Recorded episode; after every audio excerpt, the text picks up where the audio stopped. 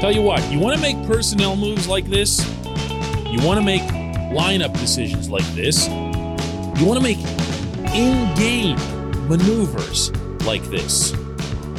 Just stay away. Stay stay on your road trip. Like stay on it in perpetuity.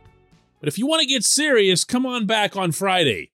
But bring Oneil Cruz with you. Good morning to you. Good Wednesday morning. I'm Dan Kovacevic of DK Pittsburgh Sports. This is Daily Shot of Pirates. It comes your way bright and early every weekday. If you're into football and or hockey, I also offer much more upbeat daily shots of Steelers and Penguins where you found this. Cardinals 9, Pirates 1. They were almost no hit. They were one strike away from being no hit by Miles Mikolas until Cal Mitchell drove a ball to deep center over Harrison Bader's head, sparing them even further embarrassment, as if sending Bryce Wilson out to the mound wasn't going to be embarrassment enough. Wilson gave up seven runs in the first two innings, most of those before he had a fifth out. Uh, the hitting was just garbage. The approaches were garbage. The aggressiveness was garbage. It's just, I, I didn't even mention they lost another game earlier in the day. That's how bad it was. And, and I already forgot to score of that one. The losing streaks at nine, the embarrassment level on the part of the people running the franchise is at zero, where it's been throughout.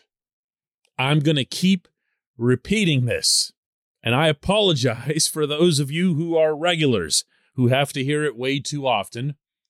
But this was predetermined before spring training that this season was not going to matter to anybody running this team, meaning from the very top of baseball operations, Ben Cherington, on down, including the field manager. And they're okay with it. They're fine with this. They're all right with just let's see what so and so's got. It's just one big, long, six month experiment. It's a tryout. It's a tryout. That's what we're watching. We're watching a tryout. And if you wonder why, when I brought up with Cherington after the Pirates returned home from that sweep in LA, why he completely downplayed it, wanted nothing to do with it, especially when I asked if it was the kind of thing that could lift the spirits of people throughout the organization. That was the way I asked the question. It wasn't loaded. He knew what I was asking because I've asked it before. If winning matters to the psyche, the collective psyche of the entire organization, meaning the prospects, the instructors, the managers, those who follow the team, even front office workers, salespeople, everyone at 115 Federal. Everything's just a little bit better when you have a series like that, when you have a good trip like that one that went through San Diego and LA. He wanted nothing to do with it. This is why. This is why he, Cherington, decided back in the winter that this season was going to mean nothing other than let's see what fill in the blanks got. That's it. That's what you're watching right now. That's what you're basically, for all intents and purposes, wasting your time watching. Well, after another loss tonight in St. Louis, that'll extend this losing streak to double digits, it might, and that's might, occur to someone at some level of this operation that maybe they shouldn't be bringing that crap back to Pittsburgh. This portion of Daily Shot of Pirates is brought to you by our friends at North Shore Tavern, that's directly across Federal Street from PNC Park. It's home of Steak on a Stone, an eating experience, underscoring the word experience. The steak is brought to you partially cooked on an 800 degree stone, and you do the rest. It's a ton of fun. It's a great meal, and it's a baseball atmosphere like no other in Pittsburgh. North Shore Tavern, right across Federal Street from PNC Park. When I'm referring to that crap, of course, I'm talking about all of these tryout guys that they're dragging around that are insanely blocking younger, more talented, more energetic, more enthusiastic, more relevant players from spots on the roster right now. Right now. And that's not to suggest that Indianapolis is overflowing with, uh, for example, pitching. They're not. They're not. We're three years into this, and they're not. Separate issue. But if you're okay with carrying around Anthony Banda and Michael Perez hitting, is he even at 100 anymore? No pen, no catchers, no bench bats. If you're okay with that, even on some interim level, like, oh, we're just holding space till the kids come, then explain why the kids aren't here. Specifically, the kid. We don't have to wonder why Cruz is still there. To be clear, I'm not an idiot. It's about Super 2 and about making sure that the Pirates can pay him a little bit less five years from now. But that doesn't make the reason satisfactory. There seems to be, by the way, a general misconception about Cruz. He's not down there to preserve a year of service time.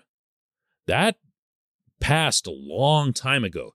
He's down there now purely for the purpose of saving money a few years from now. This is where this franchise's priorities are. And yes, of course, that runs all the way up to Bob Nutting, to state the obvious. As does the significant and obvious lack of urgency to do anything. There's nothing, nothing that you can attach to Nutting, Cherington, or even Derek Shelton right down there on the field. There's nothing that you can say, wow, it looks like they're really, you know, they're starting to get there. They're starting to push some buttons and make some moves that make you think that it's going to be important someday, possibly, for them to take winning seriously. And you know what? You can be one of those people that defends them endlessly and says, these games don't matter right now. What's the difference if they win 62 games or 68 games or even 72 games? What's that going to do? They're still not going to contend for anything. And I will repeat for the zillionth time that my contention is that winning raises all ships. Everyone becomes a little bit happier, more receptive, more confident, more productive, maybe more of a baseball player. But if they see and they feel at the player level that no one above them gives a flying you know what, about the outcome of that game, don't tell me that doesn't stunt individual progress in addition to team progress. It just does. If you're David Bednar and you're pulled out of the bullpen last night with your team down 9 to 1 and you weren't used the previous night with a 6th inning lead when you had a chance to lift up Mitch Keller after a terrific start, maybe one of the better starts of his career, and you instead call on Banda to come in there and blow the game. Why? Because ah, somebody decided in advance that this is going to be Banda's turn or this is the right matchup for a lefty writer. Well, then heck, you can hide behind the data and say, well, we just did what we were supposed to do, and and that's that, as opposed to trying to win the game. There is value in winning the game. There is value always, always, always in winning the game that's in front of you. It does not have to be exclusive from development, from maturing. In fact, it's a great benefit to those things. These guys don't get that. And I'm honestly wondering if they will at any point. But in the interim, Get Cruz up here. Don't do this. Don't do this crap when you're in Pittsburgh and you're in front of your paying customers. Get him up here. When we come back, J1Q.